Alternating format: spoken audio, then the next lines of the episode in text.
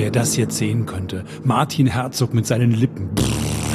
Toll, ein Bild für die Götter. Mann, da habe ich lange für im Archiv nachgesucht, um dieses Brummen zu finden. Was ist es denn für ein Brummen, jetzt mal ehrlich?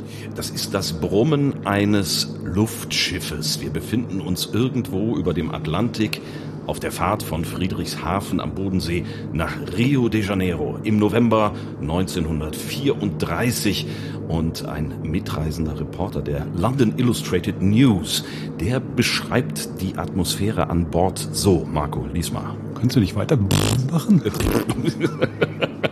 Na, irgendwann geht mir die Luft aus. Die Welt entfaltet sich unter uns und um uns herum, wie ein riesiger Stummfilm, dessen Vorhänge nur vom Weltraum begrenzt werden. Es gibt kein Gefühl der Bewegung, kein Stampfen oder Schwanken, wie man es bei Flugzeugen und Dampfschiffen erlebt. Nichts Dynamisches scheint zu passieren. Sanft und fast lautlos gleitet das Himmelsschiff auf seiner fantastischen Reise durch den Raum. Die Zeit spielt hier oben keine Rolle. Sie wird in den Hintergrund des Geschehens verbannt und vergessen. Die Reisenden lernen wieder, ohne den allgegenwärtigen mechanischen Einfluss zu leben. Das ist eine moderne Geschichte aus Tausend und einer Nacht. Wir schweben auf einem fliegenden Teppich. Ja, willkommen an Bord der Graf Zeppelin.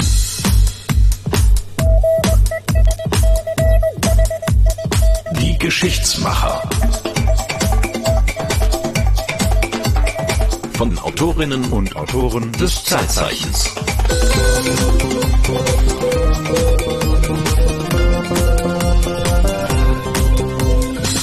237 Meter lang, 67 Tonnen schwer, Höchstgeschwindigkeit 128 Kilometer pro Stunde, Reichweite 10.000 Kilometer, LZ 127 Graf Zeppelin, das erfolgreichste Luftschiff seiner Zeit. Damit sind wir gerade unterwegs. Wahnsinn, Martin. Und du hast darüber ein Zeitzeichen gemacht? Ich habe darüber ein Zeitzeichen gemacht, ja, vor einem Jahr ungefähr. Und diese Zeppeline sind ein solches Kuriosum und äh, so mit dieser Zeit verbunden, 20er Jahre vor allen Dingen, 30er Jahre, dass man sie als äh, ja, Ikone dieser Zeit betrachtet. Und das sind sie mit Sicherheit auch. Und ich habe es immer spannend gefunden, mich mit diesem Thema zu beschäftigen. Aber es gibt da so ein paar dunkle Geheimnisse dieses Zeppelins und äh, des Grafen Zeppelins, des Erfinders dieses Luftschiffes, die dann bei meiner Recherche aufgekommen sind. Und mit diesen ja, kleinen Geheimnissen Geheimnissen, bösen, dreckigen Geheimnissen wollen wir uns heute auch beschäftigen. Schmutzige Wäsche waschen im Zeppelin. Heute mit Martin Herzog. Willkommen bei Die Geschichtsmacher. Aber bevor wir dazu kommen, vielleicht noch ein bisschen atmosphärisches aus dieser Zeit, einfach um diesen Luxus, den es damals an Bord eines Zeppelins gegeben hat, so ein wenig zu illustrieren. Der Reporter hat natürlich äh, da noch einiges drüber geschrieben, wie es so an Bord zugegangen ist. Auf dem Zeppelin werden von einem erstklassigen Küchenchef und seinen Gehilfen ausgezeichnete Mahlzeiten serviert. Eier und Speck, Langkoteletts und Kaviar, verschiedene Grillspezialitäten, frisches Gemüse und Schildkrötensuppe und andere Gerichte schmücken die Tische im Speisesaal. Sechsmal am Tag werden die hungrigen Passagiere mit Essen versorgt, denn der Appetit scheint auf Luftschiffen groß zu sein. Die Betten in den Kabinen und Prunkräumen werden tagsüber in luxuriöse Sofas verwandelt, die mit Chins Chins, das ist so mit Wachs überzogenes Leinwandgewebe. Das hat man damals gerne genommen, um die Wände zu tapezieren. Aber Chins sagt man ja. Chins, Chins, ja, ja, so heißt das. Die mit Chins bezogenen Wände blicken auf Schreibtische und pflichtbewusste elektrische Glocken. Hä? ja, da hat's wohl öfter mal gebimmelt an Bord. Okay. Der Komfort in den neuen Luftkreuzern ist zu einer Art Kissen geworden, immer in Reichweite. Die 20 Passagiere an Bord können sich, obwohl sie sich in 400 bis 3000 Fuß Höhe befinden, wie hoch sind wir da? 400, das sind äh, so 120, 130 Meter bis 1000 Meter ungefähr.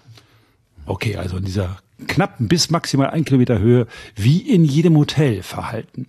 Mit der wichtigen Ausnahme, des Rauchens. Natürlich, ja. ja. ja. Das ist schlecht. Rauchverbot an Rauchverbot. Bord. Ja, also vielleicht doch eher nichts für dich. Aber eigentlich. Ich bin äh, seit einem Jahr abstinent. Darf ich das, das nochmal Das müssen wir auch nochmal betonen. Ja, bitte. Genau, richtig. Aber Rauchen war an Bord eher schwierig, weil dieses Luftschiff ja mit Wasserstoff gefüllt war und das verträgt sich nicht so richtig mit Rauchen beziehungsweise mit der Glut von Zigaretten. Deswegen Rauchverbot. Aber äh, wenn du das so liest, also mir geht's jedenfalls so, ich würde da gleich mal mitfahren. Ich Essens. Wegen des Essens. Wegen des Essens und der Aussicht schon, ja, genau. Ist natürlich die Frage, ob sie so einen armen Schlucker wie dich überhaupt mitgenommen hätten. Äh, vermutlich nicht. Nee. Was, was hat also, das so, was hat denn so eine Reise gekostet? Also war, war wahrscheinlich nicht ganz billig. Ähm, die Reise war nicht ganz billig. Die hat bis Rio de Janeiro, weiß ich es nicht, aber bis nach New York äh, hat es damals 450 bis 500 Dollar gekostet. Und wenn man das umrechnet auf die heutige Währung, dann ist man so bei 14, 15.000 US-Dollar. Also äh, ich sag mal, selbst erste Klasse mit einem modernen Passagierflugzeug muss man nicht so viel bezahlen. Also es war schon richtig teuer und es waren ja auch nur 25 Leute maximal an Bord als Passagiere, die dann von 60 Leuten Besatzung betreut worden sind. Das klingt nach einer schönen Art des Reisens.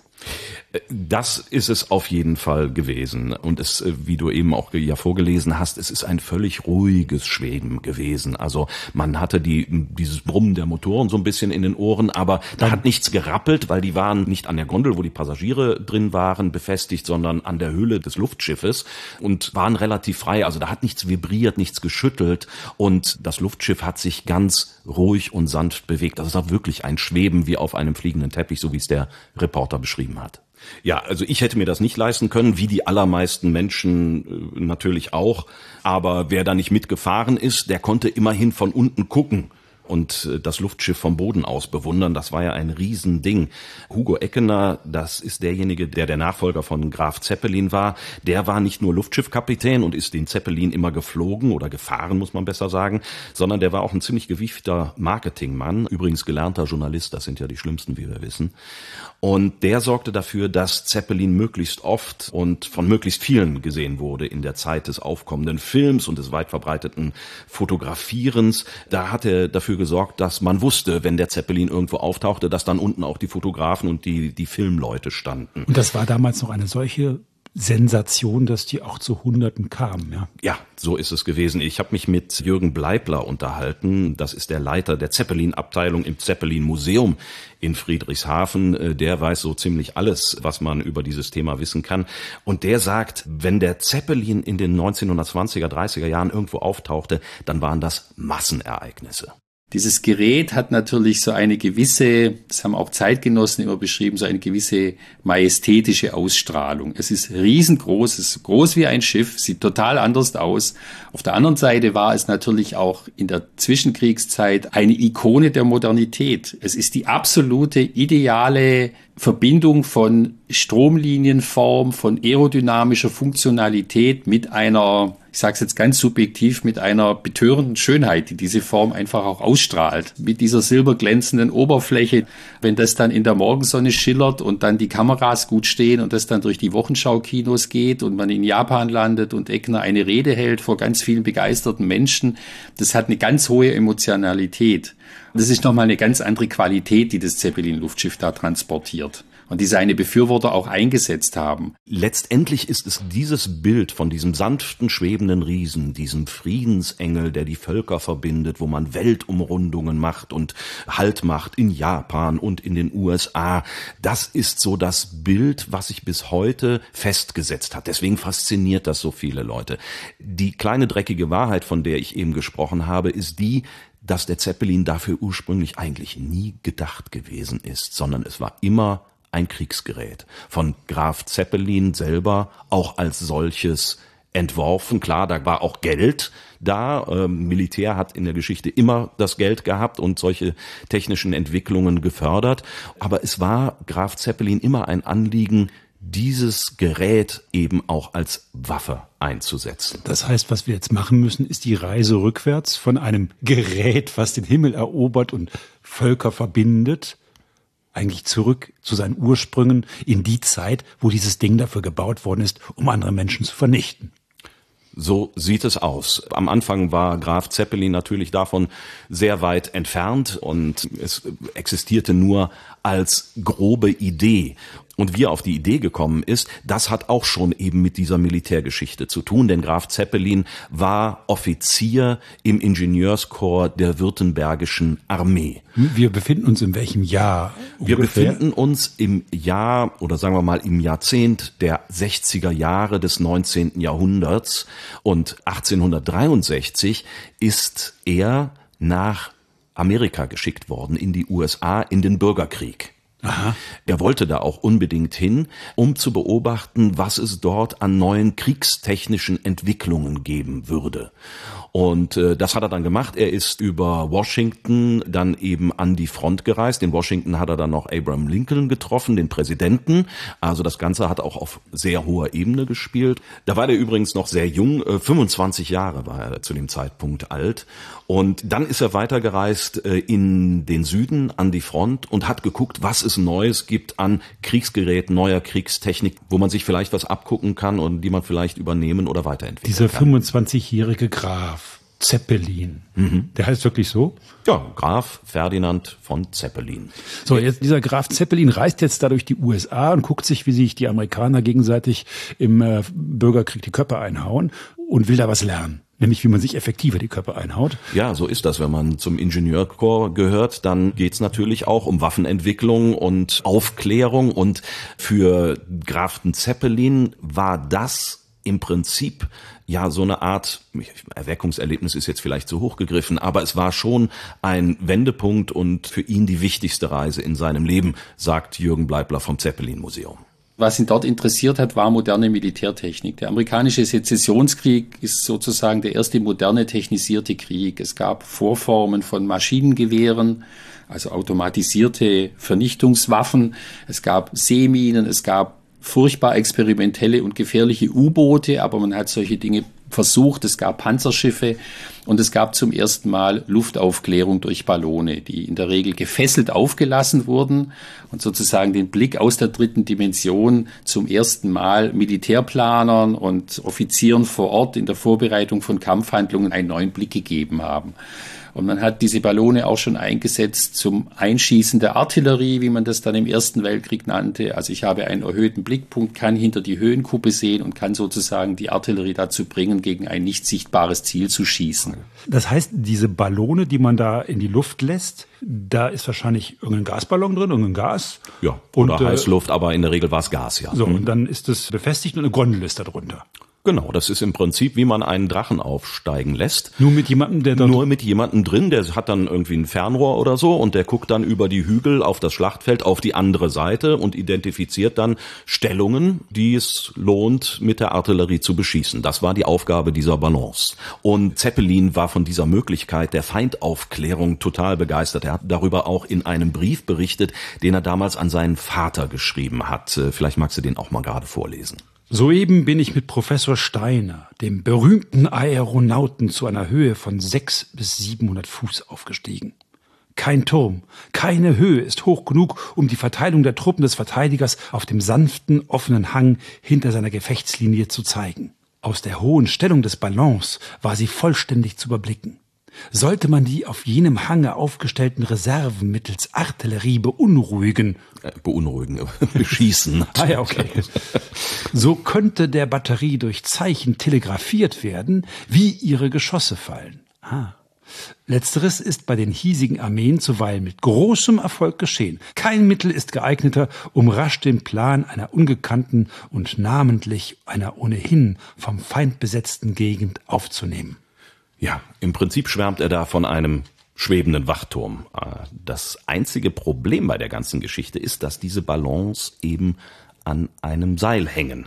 Und wenn sie das nicht tun, sind sie halt dem Wind ausgesetzt und schweben einfach dahin, wo der Wind sie hintreibt. Die sollen aber natürlich dahin, wo man sie braucht.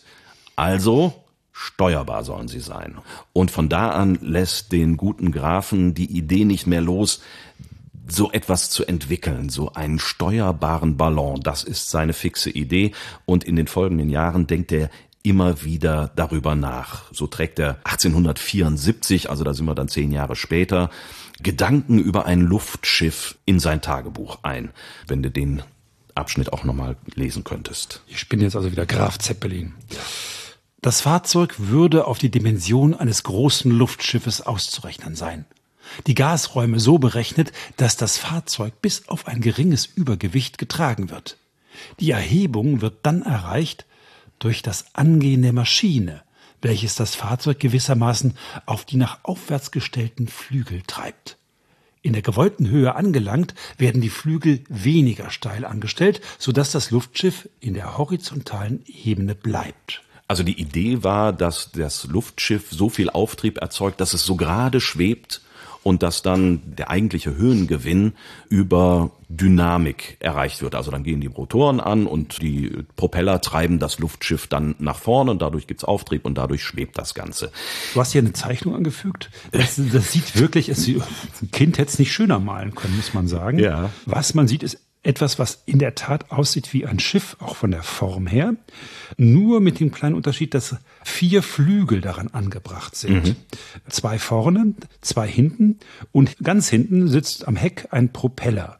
Da hat das Ding nochmal so eine Aufrisszeichnung und dann sieht man, dass da offenbar ein Motor angebracht ist mit einer, ja, mit einem sehr sehr kindisch gemalten Getriebe, ja. Das, der Mann ist Ingenieur, ne? Also man ist schon erstaunt, dass das so eine doch eher kindliche Zeichnung ist. Ne? Ja, ich kenne, ich kenne Zeichnungen aus Kindergärten, die sehen besser aus, muss man wirklich sagen. Aber immerhin Flaggen vorne und hinten, also äh, das, das Wichtigste, ist doch, das Wichtigste ist dran, Flagge. Und, und die Rumpfform ist schon auch deutlich erkennbar. Also Luftschiff hat er da sehr wörtlich genommen. Äh, das hat auch die Form, den Kiel eines Schiffes. Und es hat mehrere Etagen offenbar, weil ja. wenn man da vorne guckt, dann sieht man so Treppen, da geht's so rauf und runter. Ne? Ja, ja, also das ist schon als großes, wirklich großes Luftschiff angelegt.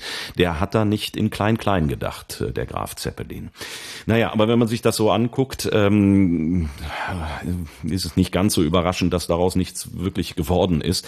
Jedenfalls diese Zeichnung und all seine Überlegungen äh, verschwinden erstmal in der Schublade. Der Mann ist ja immerhin noch Offizier und hat eine Tagesbeschäftigung. Vielleicht wäre auch nie etwas aus dieser Idee geworden, wenn Zeppelin nicht zu Beginn der 1890er aus der Armee geschmissen worden wäre. Da musste er sich dann nämlich was Neues suchen.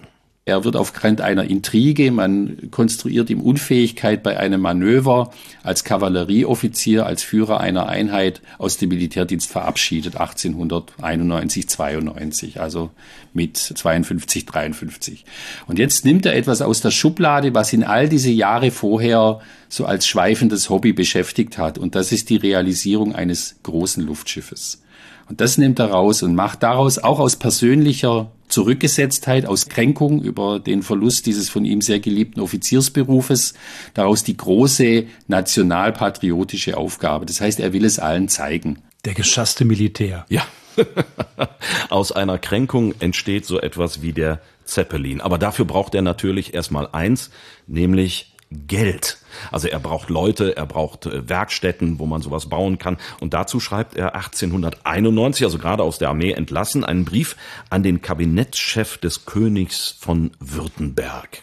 Euer Exzellenz, eingedenk des hohen Interesses, das seine Majestät der König vor einigen Jahren an den Fortschritten der Luftschifffahrt zu nehmen geruhten, beehre ich mich, Euer Exzellenz zu bitten, allerhöchst demselben davon Kenntnis geben zu wollen, dass ich beabsichtige, demnächst Luftfahrzeuge zu bauen, von deren Lenkbarkeit auch bei starken Windströmungen ich überzeugt bin da die schnelle, von keinen Hindernissen auf der Welt abhängige Art zu reisen, welche meine Luftschiffe ermöglichen sollen, von größter Bedeutung für Zwecke des Heeres und namentlich der Flotte sein wird, so erachte ich es für Pflicht, vor weiteren Schritten als demjenigen der Anmeldung bei dem Patentamte die Reichsregierung auf meine Erfindung aufmerksam zu machen.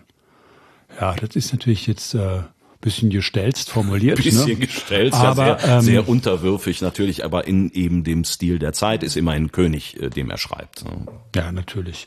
Und äh, kriegt er Geld? Nee. Also anbeißen mag trotz aller Unterwürfigkeit äh, niemand, also nicht der König von Württemberg und schon gar nicht der deutsche Kaiser Wilhelm. An den richtet er sich nämlich auch und an sein Kabinett, aber das wird alles abgelehnt, denn da glaubt weder das Militär noch sonst irgendjemand dran, dass mit dieser komischen Luftschiff-Idee irgendein Staat zu bauen ist. Mittlerweile, weil er dauernd diese Bittbriefe schreibt. Das ist nicht der einzige Brief, den er schreibt. Nein, nein, nein. Der, wie gesagt, der auch an den deutschen Kaiser Wilhelm er bettelt. Äh, bettelt er und handelt sich damit den Titel ein Der Narr vom Bodensee, weil das halt so eine spinnerte Idee ist. Und Kaiser Wilhelm hat für ihn sogar einen ganz besonderen Titel. Der dümmste aller Süddeutschen. Ich glaube, in dieser frühen Luftfahrtwelt ging es nicht ohne ohne Spinnerei, ohne Sturheit, auch ohne die Bereitschaft sozusagen, sich der Lächerlichkeit preiszugeben oder seine Existenz aufs Spiel zu setzen. Und das war jetzt bei ihm nicht so das Thema. Also viel wurde finanziert über das Vermögen seiner Frau, das muss man auch sagen.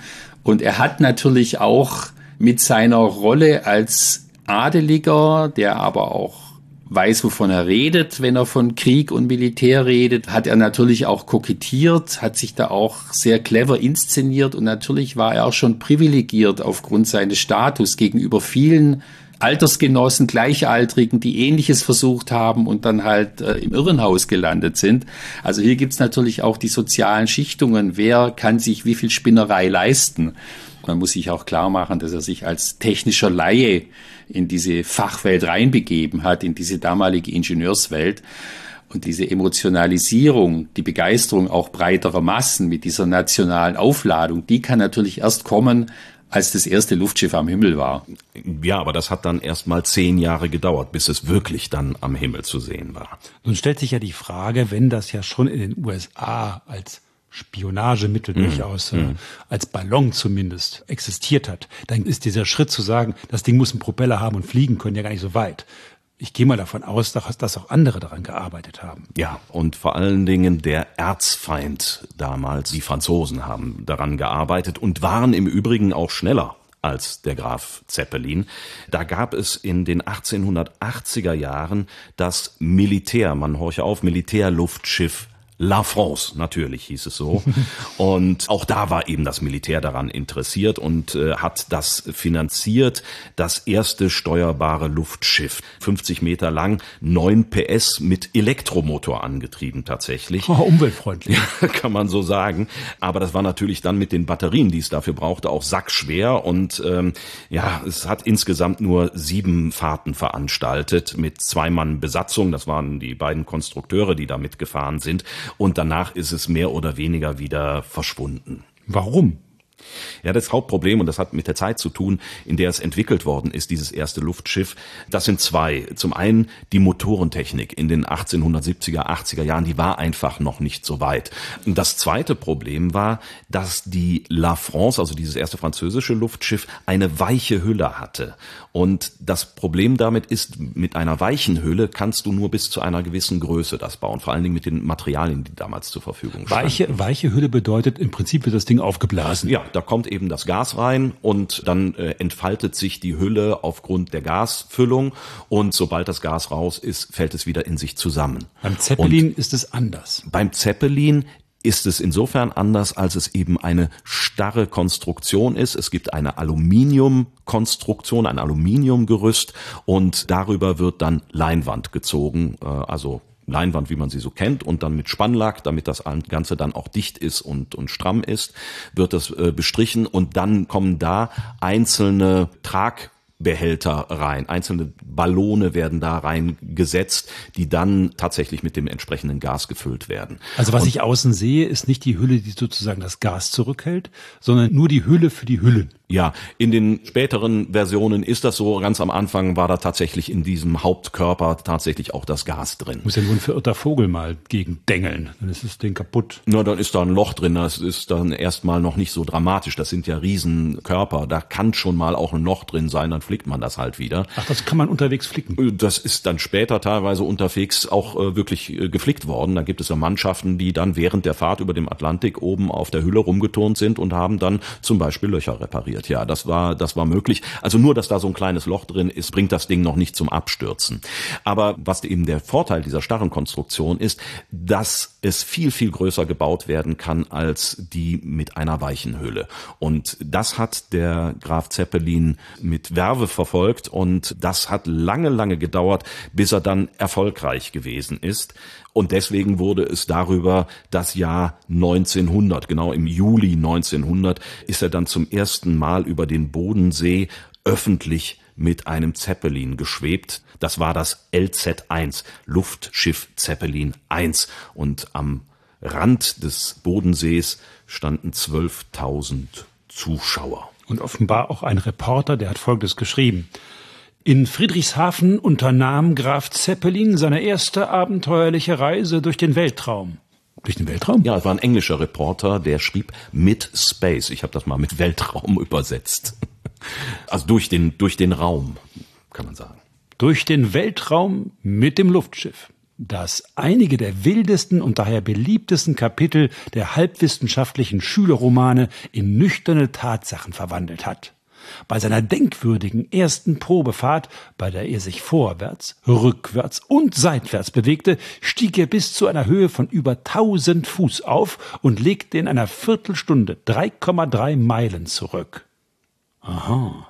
Also wir, wir befinden uns auch in der Zeit der Jules Verne-Romane ja, offenbar. Genau, genau. Und äh, nicht nur Jules Verne hat äh, über solche fliegenden Geräte spekuliert, sondern da gab's eben auch alle möglichen Billigromane und, und das, Geschichten. Das meint er mit diesen Schülerromanen. Genau, genau. Das, was von so irgendwelche ähm, ja, fantastischen Zukunftsromane erzählen, das wird hier Wirklichkeit über genau. den Bodensee. Und plötzlich sieht man dieses Gerät tatsächlich da schweben. Und dieser englische Reporter von der Illustrated London News war von dieser ganzen Geschichte offensichtlich sehr angetan. Der Artikel fällt sehr, sehr freundlich auf und verschweigt, dass äh, das Luftschiff nach 18 Minuten notwassern musste. Ach, weil da wohl eine, ist im Bodensee gelandet. Eine, ja, ist im Bodensee gelandet. Also die äh, Plattform, auf der dieses Luftschiff gebaut wurde, der Hangar, schwamm auch auf dem Bodensee. Und weil man da eben gute äh, Möglichkeiten hatte, es war alles platt, und weil man Angst davor hatte, auf festem Boden zu landen, hat man gedacht, okay, wenn das Ding runtergeht, dann ist es auf dem Wasser immer noch besser aufgehoben als an Land. Mhm. Und ja, da ist es eben genotwassert, weil äh, irgendeine Kurbel gebrochen ist, womit man diesen Körper, diesen Schwebelkörper austrimmen konnte. Dann hat es drei Monate gedauert, bis das wieder repariert war. Und dann die zweite Fahrt, da wurde das äh, Schiff vom Wind abgetrieben, weil die vier Daimler-Motoren, die das angetrieben haben, zu schwach gewesen sind. Und drei Tage später erneut ist man gestartet. Damals schon dann in Anwesenheit des Königs von Württemberg. Der hatte also zwar kein Geld gegeben, aber doch offensichtlich Interesse angemeldet. Und von diversen Militärbeobachtern. Aber so richtig überzeugt war man nicht. Das Urteil lautete dann, das ist ein Wert wertvolles Versuchsstück, aber militärisch nicht verwendbar. Äh, Zeppelin wollte das eigentlich verkaufen und mit diesem LZ1 in Serie gehen, aber das äh, hat nicht funktioniert. Er ist kein einziges Exemplar losgeworden und musste dann seine Mitarbeiter entlassen und LZ1 zerlegen, um seine Ausstände zu begleichen. Also er hatte schlicht und ergreifend Schulden. Aber es, offenbar, er ist ja später sehr erfolgreich geworden, wissen ja. wir. War das nicht, war LZ1 nicht der, zwar das erste, aber nicht das letzte Luftschiff? Nee, äh, Zeppelin ging sofort LZ2 an. Das war im Prinzip nichts anderes als eine verbesserte Version von LZ1. Wo nimmt das Geld her? Ja, das ist halt äh, wieder so eine Sache. Was macht man, wenn man kein Geld hat? Bewährte Möglichkeit, äh, Keine Geld Ahnung, verrat's mir, verrat's mir, verrat's mir jetzt aber sofort. Na, man veranstaltet eine Lotterie. Ach so. Ja, ne, Okay. das ist, äh, hat man immer gerne gemacht. Und da kommen auch äh, 12.000 Mark, Reichsmark zusammen. Außerdem schaffte er es aus dem Sondervermögen der Reichsregierung 50.000 Mark zu bekommen. Und Zeppelin privat steckt auch nochmal 100.000 Mark in diese Geschichte. Also privat heißt jetzt nicht unbedingt er, sondern seine Frau. Die hat ihm das offensichtlich alles finanziert. Muss Liebe wohl gewesen sein. Ja, und äh, dann dauerte das Ganze aber bis 1905. Und beim ersten Startversuch wurde der Zeppelin an die Hallenwand gedrückt und musste zwei Monate repariert werden. Der nächste Versuch endete mit einer Bruchlandung auf einem Acker und der völligen Zerstörung des, des Zeppelins in der folgenden Nacht durch Gewitter. Ja, und dann ist es natürlich relativ wenig überraschend, dass sich äh, das Volk, was da am Bodensee lebte, langsam über den guten Grafen und seine Fehlversuche lustig machte. Und da existierten dann auch schöne Kinderreime. Ich habe da mal einen mitgebracht, Marco. Magst du mal? Lange kam vom Schwäbschen Meer sonderbare Kunde her, dass dort einer, der wohl toll gar das Fliegen lernen woll. Zippel, zappel, Zeppelin, Zeppelin ist wieder hin. Hübsch, ne? Toll. Aber wie wir alle wissen, nach LZ2 kommt Wir raten es LZ3. Jawohl. Aber LZ-3 wird dann endlich das erste Luftschiff, was auch was taugt. Machen wir so weiter bis LZ 125 oder wie geht ich, wie muss ich mir das vorstellen knapp, jetzt, Martin? Knapp. Nein, nein, wir, wir werden das nicht äh, komplett durchdeklinieren. Gleich kommt noch LZ4, weil das wichtig ist und dann wollen wir es erstmal bewenden lassen mit der Durchnummerierung. Aber jetzt erstmal LZ3. Also das wird äh, 1906 fertiggestellt und ein Jahr später hat es schon erfolgreich 45 äh, Fahrten hinter sich gebracht und über 4000 Kilometer zurückgelegt. Also das war wohl was Solides mittlerweile. Funst. Und, und zur Demonstration reiste dann sogar auch Kaiser Wilhelm an und das Militär beißt an. Und das Ganze blieb auch im Ausland nicht unbemerkt. Also man hat da vor allen Dingen von Großbritannien aus auch schon sehr interessiert und auch ähm, ja mit einer gewissen Vorsicht auf diese ganze Geschichte geguckt. Auf dem Bodensee hat Graf Zeppelin weitere Versuche mit seinem neuen Luftschiff durchgeführt, für das das deutsche Kriegsministerium die Summe von 100.000 Pfund zu zahlen bereit ist, sobald es 24 Stunden am Stück in der Luft bleiben kann. Am Montag schwebte Graf Zeppelin etwa sechs Stunden lang über dem Bodensee. Er konnte eine Durchschnittsgeschwindigkeit von 35 Meilen pro Stunde beibehalten, wenn er sich geradeaus bewegte. Ja, also woher dieser Reporter die Summe von 100.000 Pfund hat, weiß ich nicht. Der Reichstag bewilligte dem Grafen drei Millionen Reichsmark zum Ankauf von diesem LZ3. Und das wurde dann 1908 zu Versuchszwecken ins Heer übernommen. Und außerdem erhielt Zeppelin eine halbe Million Mark zur Entwicklung von, na? Ah, jetzt kommt LZ äh, 4. Ja, Richtig, genau. Und äh, ja, mit der Entwicklung von LZ4, das ist besonders wichtig, weil damit die Phase beginnt, in der der Zeppelin ja von einer technischen Kuriosität und einem technischen Wunder zu einem Prestigeprojekt des Deutschen Kaiserreiches wird. Das sagt jedenfalls der Jürgen Bleibler vom Zeppelin Museum. Nichts, was damals flog und was man über sich sehen konnte, war auch nur annähernd so groß wie dieses Ding. Also der LZ4 war 139 Meter lang, so groß wie ein Panzerkreuzer und schwebte über den Köpfen. Und das ist natürlich etwas, was die Fantasie beflügelt hat, was diesem Ausdruck von Macht und von Selbstbewusstsein, den das Ding verkörpert hat, eben auch physischen Ausdruck verliehen hat. Es ist eben auch groß. Und Karl Klausberg hat mal vom Staatsphallus der zu spät gekommenen Nation gesprochen. Und da ist sicher auch was dran. Also das hat mit Dimension zu tun und mit, mit Aufladungen in unterschiedlichsten psychologischen und auch soziologischen Hinsichten. Der Zeppelin als Schwanzverlängerung, als fliegender Pimmel von Kaiser Wilhelm II. Ja, den er auch äh, stolz vor sich hergetragen hat, um im Bilde zu bleiben.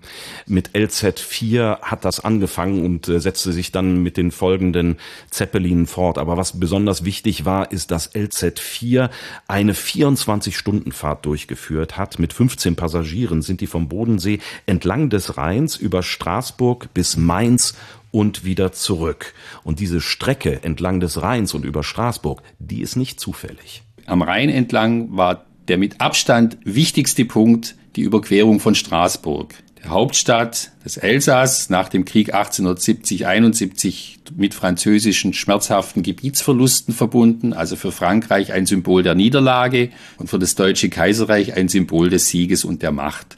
Und Straßburg war die einzige Stadt, die vorher über die voraussichtliche Ankunft informiert wurde, damit man Fotografen aufstellen konnte. Die Belichtungszeiten waren ewig, da musste man richtig da sein, damit Begrüßungskomitees auf der flachen Plattform des zweiten Münsterturms stehen konnte, damit man beflaggen konnte, damit man Musikkapellen aufgestellt hat.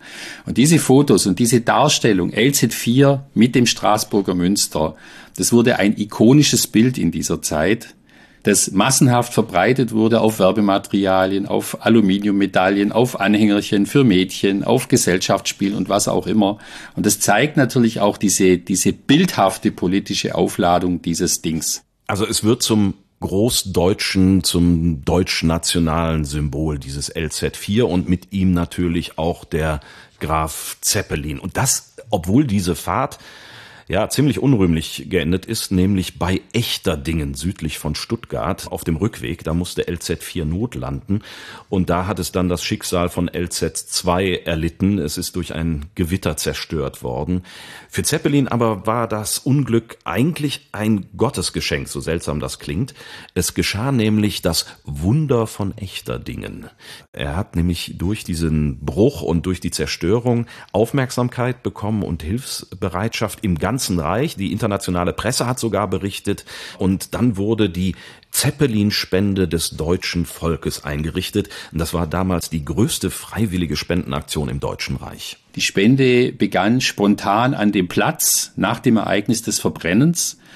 Und wurde dann eine breite Massenbewegung, in die natürlich auch die Industriellen, die an dem Weiterleben der ganzen Geschichte aus eigenem Interesse interessiert waren oder auch aus nationalem Impetus, aber eben auch die, die Rührspenden der Kinder und der Dienstmädchen, die in Zehner schicken und all das. Und all das wurde natürlich auch entsprechend kommuniziert und pressetechnisch vermarktet. Und so wurde das Zeppelin-Luftschiff dadurch zu einem nationalen Anliegen.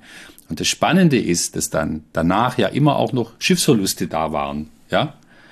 Und je mehr Schiffsverluste kamen, desto größer wurde eigentlich der Glauben an das System. Denn das Luftschiff mit seiner Erhabenheit ist etwas Majestätisches. Und der Zweifel an ihm ist Majestätsbeleidigung. Und das sollte man nicht tun. Also so wird das in einer für uns heute kaum noch nachvollziehbaren Weise aufgeladen. Ja, der Zeppelin wird also sozusagen zu einer nationalen Aufgabe und die Weiterführung dieses Programms äh, quasi zur Staatsräson. Und deswegen sammelt der gute Graf Zeppelin mit dieser Spendenaktion sechs Millionen Reichsmark ein, was dazu führt, äh, dass er sich erstmal um Geld keine Gedanken mehr machen muss und äh, gründet die Zeppelin GmbH, die es im Übrigen auch bis heute noch gibt. Die bauen neben Zeppelinen auch Baugeräte. Das sieht man manchmal so an Baustellen. Da steht auch Zeppelin dran. Ja, ja, genau. Okay. Also das gibt's bis heute im Prinzip. Also der hat sich an dieser Spendenaktion gesund gestoßen. Und äh, ich habe einen Original-O-Ton von Graf Ferdinand von Zeppelin ausgegraben von 1908 wo er sich für diese Nationalspende, für diese Spende des deutschen Volkes bei den Spendern bedankt. Nun muss man sagen, das ist eine Sensation. Ein O-Ton aus dem Jahre 1908, da gibt es nicht so wahnsinnig viele. Nee, der hat also, das, der muss das aufwendig auf einer Wachswalze aufgesprochen haben. Ja, Richtig, genau. Das waren damals Walzen, die besprochen worden sind. Und da gibt es im Prinzip heute noch eine Handvoll davon. Und einer davon ist eben diese Dankesrede von Graf Zeppelin an das deutsche Volk. Ist das verständlich für uns? Gut zuhören. Man muss sich zusammenreißen. Ja. Okay. Meine Luftschiffe werden bald zu den betriebssichersten Fahrzeugen zählen, mit welchen weite Reisen bei verhältnismäßig geringster Gefahr für Leib und Leben der Insassen ausführbar sind. Mit froher Zuversicht darf das deutsche Volk demnach annehmen, dass es sich mit seiner hochherzigen Spende einen gangbaren Weg der wahrhaftigen Eroberung des Luftmeeres aufgetan hat. Dass es bald im Besitz von Luftschiffen sein wird, die zur Erhöhung der Wehrkraft und damit zur Erhaltung des Friedens beitragen. Wenn mir noch ein paar Jahre des Schaffens geschenkt werden, werde ich das seltene, hohe Glück haben, den vollen Erfolg einer bedeutsamen Erfindung, zu deren Werkzeug dieser Korn war, erleben zu dürfen. Zum Nutzen und zum Heile des Vaterlandes. Ja, das war vielleicht jetzt doch ein bisschen schwierig zu verstehen. Äh, wer das nochmal nachlesen möchte, wir haben ja immer ein Transkript der jeweiligen Episode und da findet sich auch dieser O-Ton ausgeschrieben. Da kann man nochmal genau nachschauen, wie es klingt. Das Transkript findet ihr unter www.diegeschichtsmacher.de. Wie auch alle anderen Informationen zu dieser Episode und allen anderen wunderbaren Folgen dieses Podcasts. Ja, das Luftschiff zur Erhaltung des Friedens, das ist das, äh, was er da verkündet. Das klingt natürlich super, aber Zeppelin wusste natürlich auch, was er in der Öffentlichkeit sagen muss und wie er sich vermarktet. Zeppelin ist ja 1838 geboren, war also kein ganz junger Mann mehr, als er das alles gemacht hat. Und er inszeniert sich natürlich als Beherrscher der Lüfte, als neuer Ersatz Bismarck, auch als Einigungsfigur in diesem doch nicht so ganz einhelligen deutschen Reich, in diesem Kaiserreich. Und es ist jetzt eben das Heilsversprechen militärischer Überlegenheit. Und natürlich waren die Zeppelin-Luftschiffe vor dem Ersten Weltkrieg auch militärische Drohgebärden gegenüber Frankreich, aber vor allem gegenüber Großbritannien, wo 1908, 9 zum ersten Mal auf den britischen Inseln Alarmglocken zu schrillen begannen, bei der Presse, bei Politikern, bei Militärplanern und dadurch natürlich auch in der Bevölkerung, die gesehen haben, ein nächster Krieg wird ein anderer sein und die übermächtige Royal Navy, gegen die ja das Kaiserreich äh, versucht hat anzurüsten, aber dieses Wettrüsten nie hätte wirklich gewinnen können. Und so schuf das Zeppelin-Luftschiff eine neue militär- und machtpolitische Komponente in dieser Zeit. Also ganz besonders in Großbritannien wurde man unruhig und ähm, da gab es dann eben auch zu dieser Zeit schon Debatten im Unterhaus darüber, wie man diesen Rückstand gegenüber Deutschland aufholen könnte. Darüber berichtet auch wiederum die Illustrated London News. Im Parlament gab es eine ernsthafte Diskussion über die Luftfahrt für Kriegszwecke. Herr Haldane, das ist der Kriegsminister damals. Herr Haldane teilte mit, dass die Admiralität für die Marine ein starres Luftschiff vom Typ Zeppelin gebaut habe und dass das Kriegsministerium bald im Besitz von drei nicht starren Luftschiffen sowie zwei Flugzeugen sein werde.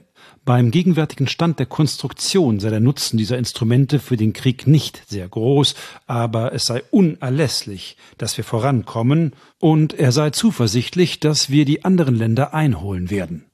Dazu muss man wissen, dass es damals eine große Diskussion gab und die Frage war, was wird denn jetzt das Rennen machen? Die Luftschiffe, also die Luftfahrt leichter als Luft oder Flugzeuge, denn die waren ja auch noch ganz in den Kinderschuhen. 1908, 1909, da gab es die ersten ha, halbwegs flugfähigen Flugzeuge. Doppeldecker. Doppeldecker, Dreifachdecker. Ja, auch, auch Eindecker hat man versucht äh, und alles Mögliche. Da gab es die kuriosesten Konstruktionen. Es gab Flugzeuge, die so einigermaßen zuverlässig geflogen sind, aber es war immer noch ein Risiko, mit so einem Ding in die Luft aufzusteigen. Und wer da das Rennen machen würde, Luftschiff oder Flugzeug. Das war zu dem Zeitpunkt noch völlig unklar. Ich stelle mir so etwas etwas seltsam vor. Also wenn so ein riesengroßes Luftschiff am Horizont erscheint, man denkt sich so, das ist leicht, leichtes Ziel eigentlich. Ne? Es ist so groß, man trifft es leicht. Und wenn man es einmal getroffen hat, ja, da brennt es ja auch ab. Ist ja voller äh, ja, Wasserstoff. Und ja, Wasserstoff so, so. ist hochexplosiv. So, so stellt man sich das vor. So einfach ist es aber nicht. Also da gab es auch in den Zeitungsartikeln durchaus äh, Diskussionen darüber, wie man denn so ein Luftschiff bekämpfen könne. Denn es reicht ja nicht, da ein Loch reinzuschießen. Haben wir eben drüber gesprochen. Wenn da ein Loch drin ist, dann schwebt das Ding erstmal weiter. Sondern man muss dann schon ein ziemlich großes Loch machen und Explosionsgeschosse da reinschießen. Da muss man erstmal treffen und dann muss genau da explodieren, damit dann so ein Luftschiff tatsächlich auch abgeschossen werden kann. Es ist nicht so einfach, wie man sich das vorstellt. Und ja, es, es gab eben damals auch Diskussionen darum, wie das denn zu bewerkstelligen wäre und äh, auch in der Presse entsprechende Berichte. Äh, hier zum Beispiel auch wieder von der Illustrated London News. Krieg in der Luft. Kaum war das Luftschiff zu einem kriegswichtigen Faktor geworden, machten sich die Kanonenbauer daran, eine Waffe zu entwerfen, mit der lenkbare Ballons zerstört werden konnten. Eine solche Waffe ist die 6,5 Zentimeter Kanone von Krupp. Es ist behauptet worden, dass es nicht leicht sei, einen lenkbaren Ballon zu treffen. Und das ist es auch nicht. Aber andererseits muss man bedenken, dass ein Luftschiff wie der Zeppelin ein Ziel bietet, das kaum kleiner ist als ein Zerstörer der Dreadnought-Klasse. Ist das? Das sind die damals größten Zerstörer gewesen, die Großbritannien besessen hat. Es gab damals zur ja See, ein, zur See, zur See genau ah. richtig. Und äh, das waren damals im Prinzip, das war der Stolz der britischen Marine. Und es gab ein Wettrüsten zwischen Deutschland und Großbritannien zur See. Und die Maßeinheit war immer der Zerstörer der Dreadnought-Klasse. Wie viele hatten die Deutschen davon? Wie viele hatten die Engländer davon? Okay. Das war die Währungseinheit. So, und jetzt, jetzt geht dieser Text weiter. Die Firma Krupp hat für ihre Kanone eine spezielle Brandgranate hergestellt, die die Hülle des Ballons durchstoßen und das Gas entzünden soll. Na, wo sitzt die Firma Krupp? In Deutschland natürlich. Und ähm, das zeigt, dass man auch damit gerechnet hat, dass natürlich andere Länder nachziehen würden. Und äh, wie wir eben gehört haben, im Parlament äh, von Großbritannien, im britischen Unterhaus, hat man ja nun eben auch darüber diskutiert und entschieden, ja, wir brauchen auch sowas. Wenn Deutschland das hat, dann brauchen wir auch sowas. Und warum? Schockschwere Not. Ja, da schreibt warum? die englische Presse, die haben nicht nur diese Dinger, die fliegen können und uns von oben mit, äh, ich weiß nicht was beglücken können. Nein, sie haben auch noch das Instrument, um es zu zerstören. Das klingt ja so, als wäre Deutschland irgendwo mal zum ersten Mal in seinem Leben vorne. Ja, ähm, also militärisch grade, gesehen. Gerade bei äh, in diesem Bereich ist es wohl auch tatsächlich so gewesen. Die Briten hatten natürlich einen sehr besonderen Grund, um da sehr unruhig zu werden, denn zum ersten Mal war es durch diese Luftschiffe, durch diese deutschen Luftschiffe möglich, nach London auf die Insel zu kommen, also äh, tatsächlich nicht nur von See aus anzugreifen, sondern direkt bis nach London zu fliegen und dort die Zivilbevölkerung zu bedrohen. Also die und große Angst der Briten, irgendwie die Teutonen, äh, die Hunnen kommen sozusagen über den großen Ärmelkanal, die wird plötzlich sehr real, weil da fliegen die jetzt drüber. Genau, die Splendid Isolation, also diese wunderbare Abriegelung nach außen, die war mit einem Mal zerstört. Und diesen psychologischen Effekt, den darf man nicht unterschätzen. Und bei Ausbruch des Ersten Weltkrieges, da haben die dann nochmal sehr genau hingeschaut, was machen die Deutschen denn da eigentlich mit ihren Zeppelinen? Und so heißt es in einem Ausschnitt aus der Times Ende 1914 bereits. Die Chicago Tribune hat einen Artikel mit Einzelheiten über die deutschen Aktivitäten beim Bau von Zeppelinen veröffentlicht. Nach Angaben des Tribune-Korrespondenten ist der Luftschifftyp, der jetzt gebaut wird, 400 Meter lang, 14 Meter breit und hat eine Besatzung von 30 Mann. Diese Dreadnought-Zeppeline sollen für die Invasion Londons bestimmt sein, die, wie man uns mitteilt, Anfang nächsten Jahres stattfinden soll. Man geht davon aus, dass für diese Invasion 18 bis 20 Zeppeline des neuesten Typs benötigt werden. Deutschland bereitet sich langsam aber stetig auf seinen angedrohten Luftangriff auf London und die Ostküste Englands vor. Hm, schreckt das nach. Ja, und es bleibt eben nicht bei diesen Befürchtungen. Also äh, die Informationen waren mehr oder weniger korrekt. Die deutschen Zeppeline werden zu Beginn des Ersten Weltkrieges gleich als strategische Langstreckenbomber eingesetzt. Erst äh, werfen sie Bomben über Städte auf dem Kontinent ab. Antwerpen zum Beispiel wird bombardiert und dann auf englische Küstenstädte und im Mai 1915 dann schließlich auf London. Und für Herrn Zeppelin, der das ja vorher als großes friedensumspannendes Werk gefeiert hat, seine Zeppelin-Forschung, für den ist es okay mehr als okay, sagt Jürgen Bleibler. Da war Zeppelin eben bis zu seinem Tod auch einer, der radikale militärische Forderungen gestellt hat.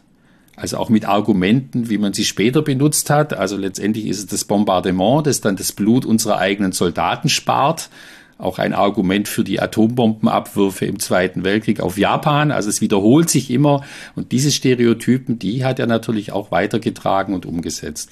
Ich habe ein ganz interessantes Interview gefunden in der Times von damals, von 1915, wo Graf Zeppelin auf die Frage nach Bombardierungen der Zivilbevölkerung ja mehr oder weniger sagt, was habt ihr euch eigentlich so? Ich würde dich bitten, das gerade auch nochmal vorzulesen hier. Das ist eine ganz interessante Passage. Ich glaube, die kennt man so auch nicht. Angesichts der Empörung, die dieser Angriff in England ausgelöst hatte, wurde Graf Zeppelin gefragt, was er von der Kriegsführung halte, insbesondere von den Zeppelin-Flugzeugen.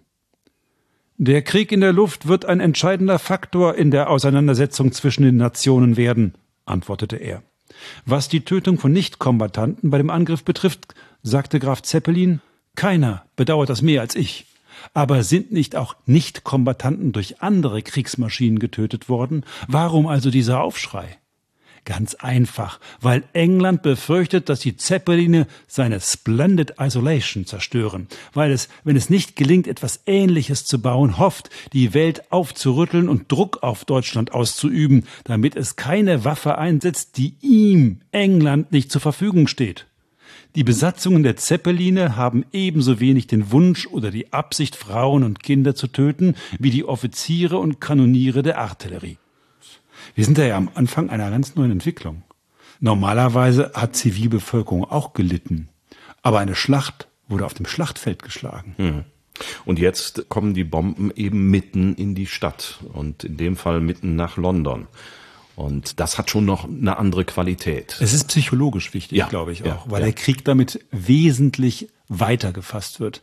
Klar, Zivilbevölkerung hat immer gelitten, hat auch im Dreißigjährigen Krieg gelitten, mit unendlichen Verlusten. Wurde immer schon vergewaltigt, wurde immer schon geplündert und wurde immer schon gemordet.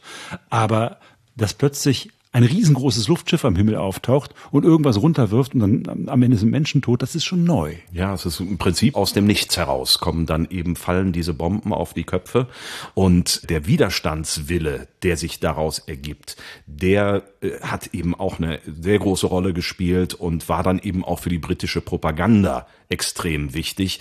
Ähm, das kann man aus äh, einem Artikel herauslesen, der auch über einen der Angriffe, die auf London geführt worden sind, berichtet. Mörder der Zivilbevölkerung, ein Zeppelin-Überfall wie ein Dieb in der Nacht. Das Urteil über den Luftangriff auf die östlichen Grafschaften und einen Teil des Londoner Gebietes lässt sich in zwei Worten zusammenfassen. Keine Panik.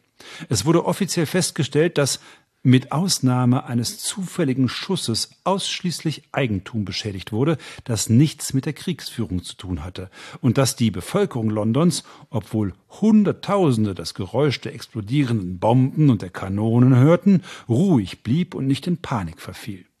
Wenn das unmittelbare Ziel des Angriffs darin bestand, die Metropolitan Area zu terrorisieren, so war der Angriff ein kläglicher Misserfolg. London bedauert den Vorfall aus persönlicher und menschlicher Sicht, aber das militärische Ergebnis war die Stimulierung der Rekrutierung und die Vertiefung der Entschlossenheit, den Feind vollständig zu besiegen und ihn in die Knie zu zwingen. Ja, das ist natürlich Mutmachpropaganda, ist ja klar, mitten im Krieg. Aber äh, tatsächlich haben diese Bombardierungen nicht den erhofften Effekt gehabt. Weder die Zerstörung noch die Zermürbung der Zivilbevölkerung. Das hat im Prinzip zu gar nichts geführt, außer dazu, dass die Zivilbevölkerung eben sich hinter ihre Regierung gestellt hat und den Krieg, diesen Abwehrkampf weiter unterstützt hat. Also das hat überhaupt nicht funktioniert. Jetzt gibt zwei Möglichkeiten. Man kann sagen, okay, als Kriegsgerät taucht das Ding nicht oder nö, jetzt ist recht. Genau, und jetzt erst recht haben die Deutschen sich gedacht und die weiterentwickelten Zeppeline ab 1916 dann wieder Richtung London geschickt. Das war damals der Typ R, der da neu entwickelt worden ist. Diese Schiffe sind gleichfalls Enttäuschungen, weil natürlich die Abwehr sich inzwischen besser aufgestellt hat. Es gibt Brandmunition in den britischen Jagdfliegern und es werden im Sommer 16 in kurzer Zeit einige dieser Schiffe abgeschossen. Die Verlustquoten waren erheblich. Es gab ungefähr genauso viel Luftschiffbesatzungen, die in Einsätzen umgekommen sind, wie man Ziviltote auf den britischen Inseln durch Luftschiffe getötet hat und das waren so etwas unter 600, also ich glaube 580, soweit man das heute irgendwie zuverlässig zählen kann. Und natürlich waren die Risiken der mit Wasserstoff gefüllten Luftschiffe waren gewaltig. Und wenn ein Luftschiff von Brandmunition getroffen wurde durch ein Jagdflugzeug, dann war das das Ende. Insofern hat sich hier die Überlegenheit dieses neuen Systems gezeigt und Luftschiffe wirklich zu fliegenden Zergen gemacht. Das ist sicher richtig, ja die Überlegenheit des neuen Systems, das heißt der Luftabwehr. Der Luftabwehr, die in dem Fall einerseits aus Geschossen bestand, die vom Boden abgefeuert wurden, aber natürlich auch von diesen neuen Jagdfliegern. Die Entwicklung der Flugzeuge hat ja im Ersten Weltkrieg angetrieben durch den Ersten Weltkrieg einen enormen Sprung vorwärts gemacht. Und das, was 1914 zu Beginn des Krieges noch so mit Ach und Krach in die Luft gekommen ist, äh, wackelig, ich sage es jetzt mal ein bisschen übertrieben, das waren 1916, zwei Jahre später, äh, schon relativ gut ausgereift ausgereifte Flugzeuge, mit denen man eben auch Attacken auf äh, solche Luftschiffe fliegen konnte und sehr erfolgreich sein konnte. Das wusste natürlich auch der Graf Zeppelin. Und der hat das Ende des Krieges zwar nicht mehr erlebt, aber für ihn war klar, dass diese Erfindung sein Zeppelin nicht die Kriegsmaschine war, die er sich erhofft hatte. Interessant dabei ist das Image, das er selbst bei Kriegsgegnern gehabt hat. Da gibt es einen sehr, sehr gnädigen Nachruf in der Times, wenn du den mal kurz vorlesen könntest. Graf Zeppelin ist nicht auf dem Zenit seines Ruhmes gestorben, sondern an einem der tiefsten Punkte, den die merkwürdige Ebbe und Flut seines Glückes je erreicht hat. Seit dem Ausbruch des Krieges ist eine ganze Reihe seiner teuren Luftschiffe für Deutschland verloren gegangen. Nicht weniger als sechs wurden nacheinander über England zerstört. Für Graf Zeppelin waren diese Verluste ein schwerer Schlag. Es darf jedoch darauf hingewiesen werden, dass die Zwecke, für die die Luftschiffe jetzt eingesetzt werden, nicht die sind, die Graf Zeppelin im Auge hatte, als er seine Bemühungen um den Bau der Luftschiffe begann. Sein Ziel war es, einen lenkbaren Ballon zu bauen, der in der Lage ist, in gerader Linie über Land und über Wasser zu fahren, aber nicht, um aktiv an den Operationen der eigentlichen Kriegsführung teilzunehmen. Nun ist Graf Zeppelin tot, der Krieg bald für die Deutschen auch verloren. Wie geht es mit dem Zeppelin weiter?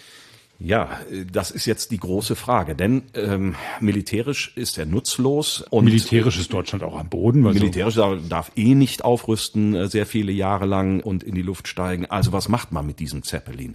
Und da kommt Hugo Eckener ins Spiel. Hugo Eckener ist der Nachfolger von Graf Zeppelin. Der ist über die Jahre nach und nach äh, aufgebaut worden. Der ist ursprünglich Journalist gewesen und äh, ist dann äh, ja als äh, zwar rechte Hand und als Nachfolger von Graf Zeppelin immer mehr ins Geschäft gekommen und der übernimmt dann nach dem Ersten Weltkrieg und der kommt auf die Idee zu sagen, okay, als Kriegsgerät taugt das nicht. Was machen wir jetzt damit? Wir drehen das Image um 180 Grad oder besser wir knüpfen im Prinzip da an, wo wir mit dem Image eben schon waren. Offensichtlich, der Zeppelin hatte ja trotzdem ein gutes Image, zumindest sein Erfinder.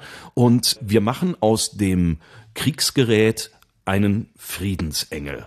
Hugo Eckener hat dann versucht, äh, neue Märkte zu erschließen, Kontakte in die USA geknüpft, nach Südamerika, nach Japan und hat dort versucht, Geldgeber zu finden. Und die hat er auch gefunden. Und dann baut er diesen Zeppelin zur völkerverbindenden Friedensmarke aus. Also in dieser Zwischenkriegszeit, in diesen 20er und 30er Jahren verkörpert Zeppelin Fernweh, Globalisierung, beschleunigte Kommunikation, auch das Aufmachen eines neuen Marktes, um sozusagen große interkontinentale Entfernungen einfach schneller zurücklegen zu können, schneller Post befördern zu können. Das ist das eine, das ist das Praktische, das ist das, womit man einen Markt aufbauen und erobern wollte. Auf der anderen Seite, und das ist gerade so das Thema eines Hugo Eckeners, und als solches hat er das Schiff auch verkauft, verkörpern die Zeppeline eben auch genau diese Emotion von, von Völkerverständigung, die Kon Kontinente einander näher bringen, die Menschen einander näher bringen. Das ist ja ein durchgängiges Heilsversprechen der gesamten Luftfahrt in dieser Zeit, sozusagen zivilisatorisch im Sinne der Menschheit zu wirken. Und das wird eben auch mit einer sehr klugen Marketingstrategie verkauft. Man nutzt das Radio, man nutzt die Wochenschauen, man nutzt die Fotografie, um eben all das in die Wohnungen der Steuerzahler und in die Lesesessel und in die Kinderzimmer zu bringen. Also diese massenhafte Kultvermarktung des Luftschiffes in dieser Zeit. Es gibt nichts, wo nicht irgendwo ein Zeppelin-Luftschiff mal drauf war. Also es ist ein, ein Gemische aus etwas Positivem, Globalem, etwas pragmatischem Markt aufbauen, ein Produkt verkaufen und natürlich auch in Deutschland in der Weimarer Zeit und danach natürlich noch umso mehr, also ab 33 mit einer nationalen und nationalistischen politischen Aufladung. Also da haben wir im Prinzip die Wiederholung dessen, was wir 1908, 9 schon mal hatten, dieses Nationalprojekt, dieses einigende Überlegenheits- und Prestigeobjekt der deutschen Nation, des deutschen Volkes. Das wird hier wieder aufgenommen und dann von den Nazis natürlich für ihre Zwecke gebraucht, missbraucht und gewendet. Das ist letztendlich das ähm, ja freundliche Gesicht des Faschismus, könnte man vielleicht so sagen. Dieser Zeppelin, der als Botschafter in alle Welt fliegt. Jetzt halt mit und, Hakenkreuz hinten Und dran. der auf der Seite Seitenflosse groß das Hakenkreuz trägt. Genau, ja. Ist denn viel damit wirklich gereist worden? War das ein Verkehrsmittel in dem Sinne zu der Zeit? Naja, kein Massenverkehrsmittel. Das sagt ja eben schon die äh, Platzzahl, schon, schon die es da gegeben hat. Also, wegen, also es war einfach unglaublich teuer und es waren wenige Leute, die damit über den Atlantik gefahren sind. Der Höhepunkt dieses noblen Reisens durch die Luft, dieses Schwebens durch die Luft war die LZ 129, das war die Hindenburg. Also das äh, war letztendlich ja der Glanzpunkt und der Höhepunkt in der Zeppelin-Entwicklung. 245 Meter lang, man muss mal die Daten einfach äh, sich auf der Zunge äh, zergehen lassen. 245 Meter, 45 Meter hoch, 242 Tonnen schwer und gefüllt mit 200.000 Kubikmetern hochentzündlichen Wasserstoff. Also beste Voraussetzungen für ein Desaster. Aber da kommen wir gleich zu. Das hatte zwei Decks für bis zu 72 Passagiere und 61 Besatzungsmitglieder. Also allein schon an dem Verhältnis kannst du Eine sehen, nahezu eins zu eins dass, Betreuung. dass man da viele Leute brauchte, um die paar Mannequin dann eben zu transportieren. Aber So, diese, so, so, so eine Hindenburg, die flog dann schon in einer Art Linienverkehr, oder wie muss ich mir das vorstellen? Ja, das hat man dann etwas großspurig Linienverkehr, Transatlantikdienst hat man das genannt. Aber letztendlich ist es eine sehr überschaubare Anzahl von Fahrten gewesen. Insgesamt siebenmal ist man von Friedrichshafen bis nach Rio de Janeiro gefahren und zehnmal zwischen New York und äh, Friedrichshafen hin und her gependelt. Das war also dann der reguläre Dienst. Die Fahrzeit nach New York 59 Stunden. Also das war auch ein etwas längeres Vergnügen, was man naja, da die hatte. Alternative wäre das Schiff damals gewesen. Genau, ja, richtig. So, und und das hätte, noch, das hätte ungefähr doppelt so lange nochmal äh, gedauert. Deswegen war das auch immer, obwohl dieses Luftschiff sehr behäbig daherkommt, war es auch immer eine Frage der Beschleunigung. Also man konnte schneller reisen. Man war doppelt so schnell wie das schnellste Passagierschiff, das zu dieser Zeit existierte. Und äh, das war ein unglaublicher Sprung nach vorne. Und es ist natürlich auch ein sehr luxuriöses Reisen und ein Abenteuer und das modernste überhaupt, was es überhaupt gibt. Ich habe mir immer vorgestellt, dass alles, was sich sozusagen in diesem Luftschiff abspielt, unten in dieser Kanzel ist. So ist es gar nicht. Ja, so denkt man, genau, richtig, weil Ja. da eben die Fenster sind und so weiter. Und so war das bei den meisten Luftschiffen auch der Fall. Bei der Hindenburg war das anders. Da war in der Gondel im Prinzip nur das Steuerhaus und so ein paar technische Einrichtungen. Und die eigentlichen Passagierdecks, zwei Stück an der Zahl, die waren in diesem großen Ballonkörper unten drin untergebracht. Und dann gab's Fenster, wenn man genau auf die alten Fotos guckt, dann kann man die auch sehen. Fenster, die so schräg nach unten zeigen. Und da waren dann die entsprechenden Annehmlichkeiten untergebracht. Also neben den Kabinen, die waren eher spartanisch, äh, gab es da ein Restaurant und einen Salon mit Flügel im Übrigen, der extra dafür konstruiert und gebaut wurde, aus Aluminium, damit er nicht so schwer ist. Und es gab Promenadengänge, Wandelgänge, es gab, und äh, jetzt aufhorchen, sogar ein Raucherzimmer. Ach. Ja, mit dem einzigen Feuerzeug an Bord, was vom Steward verwaltet wurde. Und dieses Raucherzimmer wurde aufwendig be- und entlüftet, um jede Gefahr zu vermeiden, dass es durch dieses Feuerzeug eine Entzündung geben könnte. Und Rauchen war verboten äh, in den allermeisten Luftschiffen. In der Hindenburg nicht, da konnte man sich eben in das Raucherzimmer zurückziehen und dort eine in Ruhe durchziehen. Nun wissen wir alle, das Ende der Hindenburg grausam. Ja. Nichts ist, glaube ich, bekannter als eine Reportage über das Ende der Hindenburg, eine Radioreportage. Damals, glaube ich, entstanden in New York. Genau, es war eben einer dieser Transatlantikdienste, wo die Hindenburg mal wieder erwartet wurde. Ich habe ja eben gesagt, es waren nicht so viele Fahrten, die da tatsächlich stattgefunden haben. Und deswegen war das auch immer noch ein Riesenereignis, immer wenn die Hindenburg, wenn dieses deutsche Luftschiff ankam und in Lakehurst, das war der Flughafen oder das Flugfeld, wo die Luftschiffe abgefertigt wurden. Und wenn da eben das Luftschiff ankam, dann waren da immer Tausende von Menschen. Und als die Hindenburg 1937 dann bei einer dieser Fahrten wieder in Lakehurst ankommt, warten da eben nicht nur Zehntausende von Menschen, sondern auch ein Radioreporter. Und äh, was der zu berichten hat, fassungslos zu berichten hat, das hören wir uns mal an, einer der berühmtesten Töne des 20. Jahrhunderts. It's starting to rain again. It's, the rain had uh, slacked up a little bit. The back motors of the ship are just holding it uh, just enough to keep it from... It bursts into flames. Get it started. Get it started. It's fire and it's crashing. It's crashing terrible.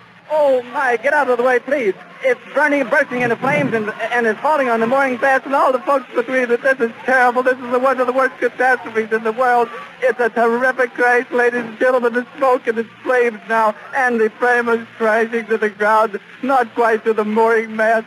All the humanity and all the passengers screaming around it. I, I can't talk, ladies and gentlemen. Honestly, I, I can hardly breathe. I, I'm going to step inside where I cannot see it. Charlie, that's terrible.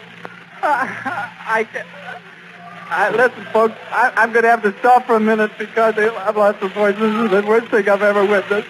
Ja, der Reporter beschreibt, wie die Seile herabgelassen werden. Das ist im Prinzip dann schon Routine. Es hat angefangen ein bisschen zu regnen und die Atmosphäre ist so ein bisschen gewittrig die ganze Zeit schon und etwas windig. Es hat eine ganze Weile gedauert, den Zeppelin wirklich äh, dahin zu kriegen, wo er sein soll. Und nun geht's aber los und dann beschreibt er eben, wie dieser Zeppelin innerhalb von Sekunden anfängt, äh, Feuer zu fangen und weniger als einer halben Minute zu Boden stürzt und komplett ausbrennt. Und man hört es an der Stimme, ist komplett fassungslos und erstickt. Und an, an einer Stelle sagt er seinem Techniker Charlie, äh, ich kann hier gar nicht weiterreden und bin völlig fertig und äh, das ist das Schlimmste, was ich je in meinem Leben gesehen habe. Naja, also ein mit Wasserstoff gefüllter, riesengroßer Gaskörper mit Menschen darin, die, das ist natürlich auch furchtbar. Ja, es äh, ist äh, furchtbar und wenn man die Bilder dazu gibt, es gibt Wochenschau-Bilder dazu, wie die Leute versuchen, aus diesem brennenden Wrack äh, herauszurennen, auch noch Sekunden nachdem das Luftschiff auf dem Boden aufgeschlagen ist. Das ist schon hart anzusehen, wenn man das live mitbekommt. Und so entstand eine der berühmtesten Radioreportagen der Menschheitsgeschichte, muss man sagen. Ja, im Nachhinein wird das als äh, Lehrmaterial gebraucht, wie man äh, mitfühlend reportiert. Das Ganze ist als eine der größten Luftfahrtkatastrophen in die Weltgeschichte eingegangen, äh, wobei es gar nicht, wenn man das jetzt mal ja, relativieren möchte, äh, es gehört nicht mal zu den Top Ten der größten Katastrophen der Luftfahrtgeschichte, aber es existiert eben diese Reportage darüber und es existieren die Bilder und die sind nun wirklich sehr spektakulär. Aber hat irgendjemand aus diesem Luftschiff überlebt? Ja, es äh, gab am Ende 37 Tote. Es waren an Bord über 90 Personen. Also es haben sich erstaunlich viele aus diesem Inferno retten können.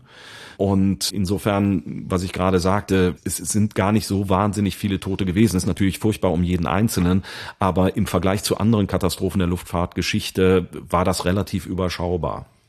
Nun, die Frage ist nach der Ursache. Da gibt es ja die, die wildesten Spekulationen, wenn ich das richtig im Kopf habe. Ja, es gibt alles Mögliche, wie bei anderen spektakulären Unfällen auch, gibt es natürlich sofort äh, Verschwörungserzählungen, Verschwörungsfantasien. Wer hat da vielleicht und dann ja auch noch in der Vorkriegszeit, wo sich das gerade so anbahnte in Richtung Zweiter Weltkrieg. Wer hat da vielleicht seine Hand im Spiel gehabt? Es ist im Prinzip bis heute nicht wirklich genau herausgefunden worden, was der Grund gewesen ist. Klar ist, es war sehr gewittrig und es gab verschiedene Untersuchungsberichte, die dann eben auch versucht haben, mögliche Ursachen auszumachen. Die wahrscheinliche Ursache war vermutlich eine statische Aufladung der Zeppelin-Hülle. Und um diese Aufladung abzuführen, wurden mit den Seilen, die an denen der Zeppelin zum Schluss dann festgemacht wurde und runtergezogen wurde, wenn er gelandet ist, da waren auch Kabel mit dran, die eben die entsprechende elektrische Aufladung in den Boden erden sollten. Und äh, man vermutet, dass diese Kabel nicht ausgereicht haben und dass es dann durch irgendeinen Grund, da braucht dann tatsächlich nur ein Funke, in der Luft zu liegen, dazu geführt hat, dass dieses Luftschiff ja explodiert ist. Damit war die Idee der Luftschiffe tot. Noch nicht ganz. Da war die Idee der Passagierluftschifffahrt tot. Es gab anschließend verschiedene Versuche, das Ganze weiterzuführen. Es gab Propagandafahrten, die weitergemacht wurden mit äh, dem Grafen Zeppelin, mit dem Luftschiff. Sogar während des Zweiten Weltkrieges gab es noch Versuche, die Zeppeline über dem Kanal als Aufklärer einzusetzen, also wieder als im Prinzip Kriegswerkzeug. Aber so richtig weitergegangen ist das Ganze nicht. Der Zeppelin und die Luftschifffahrt war dann erstmal tot. Das ist ja eigentlich bis heute so, ne? Im Prinzip ist es bis heute so, jedenfalls, wenn man an eben diese goldene große Zeit der Zeppeline zurückdenkt. Heute gibt es sogenannte Blimps, das sind diese mit weicher Hülle versehenen Luftschiffe. So für Werbefahrten wird sowas eingesetzt, für archäologische Ausgrabungen auch, so Luftarchäologie und so weiter. Und es gibt verschiedene andere Zwecke. Es wird immer mal wieder versucht, den Zeppelin oder das Luftschiff als Schwerlaster zu etablieren für Turbinen, die man dann vielleicht nach Arabien verschiffen will oder so. Gab es verschiedene Versuche. Der Cargolifter in Deutschland war in den 90er Jahren so ein Versuch, ist gescheitert. Die Briten äh, versuchen in den letzten Jahren mit einem etwas anderen Konzept das auch. aber so richtig will das nicht funktionieren. Und äh, man muss sagen, außer aber woran, woran liegt das? Also ich frage mich ja schon. Also es ist erstmal wahrscheinlich energetisch wesentlich günstiger als jedes Flugzeug. Wenn es nicht auf die Geschwindigkeit ankommt, ja. dann auf jeden Fall, ja, natürlich. Wenn man nicht dringend in vier Stunden in New York sein muss und Zeit hat, dann Gibt ist das sicherlich eine Menge besser. Güter, wo, wo man 60 Stunden einkalkulieren kann und wahrscheinlich äh, bei der Geschwindigkeit, die so ein Ding fliegt, lässt das, konnte man das vielleicht auch automatisieren? Da gibt es alle möglichen Ideen und Konzepte, aber wie das halt immer so ist, der Teufel liegt im Detail und äh, offensichtlich, was so einleuchtend und klar auf den ersten Blick scheint, ist, wenn es dann an die technische Umsetzung geht, dann offensichtlich doch schwierig. Sonst hätten sich eben nicht die, die Deutschen an diesem Thema verhoben in den 90er Jahren. Es gibt noch die Cargolifter Halle in Brandenburg, südlich von Berlin das ist heute so ein Tropenbad, so ein Spaßbad. Das war damals die größte freitragende Halle Europas, wo man eben diese Zeppeline, diese neuen Luftschiffe bauen und äh, versorgen wollte und von wo aus es dann in alle Welt gehen sollte mit dem Frachttransport. Das hat nicht funktioniert und die Briten sind seit fünf, sechs, sieben Jahren da auch massiv dran und es funktioniert auch nicht so richtig. Da heißt es dann immer ja nächstes Jahr und übernächstes Jahr und es passiert nichts. Der Zeppelin hatte seine goldene Zeit in den 20er, 30er Jahren und ist ein Stück dieser Geschichte. Und ich fürchte auch auf zumindest absehbare Zeit wird das so bleiben. Und wenn man jetzt, nachdem du uns diese Geschichte so dargelegt hast, drauf guckt, dann ist es eigentlich eine Geschichte, die ja, mit dem Ziel, Menschen zu töten, beginnt und die mit einer der größten Luftfahrtkatastrophen der mhm. Menschheit endet. Und trotzdem, wenn wir heute einen Zeppelin sehen, gucken wir da sehr positiv drauf. Ja, das hat Zeppelin, Graf Zeppelin und Hugo Eckener haben das fertiggebracht, dieses Image so zu bewahren, dass im Nachhinein und auch noch fast 100 Jahre später wir eben mit dem Zeppelin was Positives verbinden und was Ruhiges, Friedliches, Völkerverbindendes und nicht eben das Kriegsgerät, als was es entwickelt worden ist und als was es dann eben auch im Ersten Weltkrieg eingesetzt worden ist. Dies war die letzte Folge von Die Geschichtsmacher in diesem Jahr. Das heißt aber nicht, dass wir uns nicht wiederhören. Es wird im nächsten Jahr weitergehen. Und zwar Ende Januar wird es die nächste Folge geben. Und äh, wir würden uns freuen, wenn ihr dann auch wieder einschaltet und uns zuvor vielleicht auch ein wenig Rückmeldung gibt. Wie hat es euch gefallen? Was habt ihr für Gedanken über die Kriegsmaschine Zeppelin? Und das alles könnt ihr loswerden dort, wo ihr die anderen Informationen auch finden könnt zu diesem Podcast, nämlich unter www.diegeschichtsmacher.de. Also, wenn's euch gefallen hat, dann sagt's Freunden, Bekannten, luftfahrendem Volke, e-, egal wem, sagt's allen.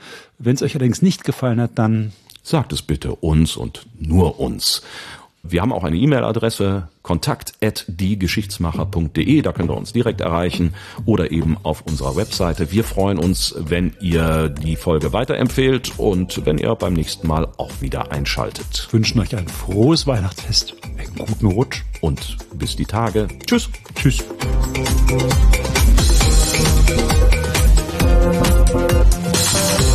Thank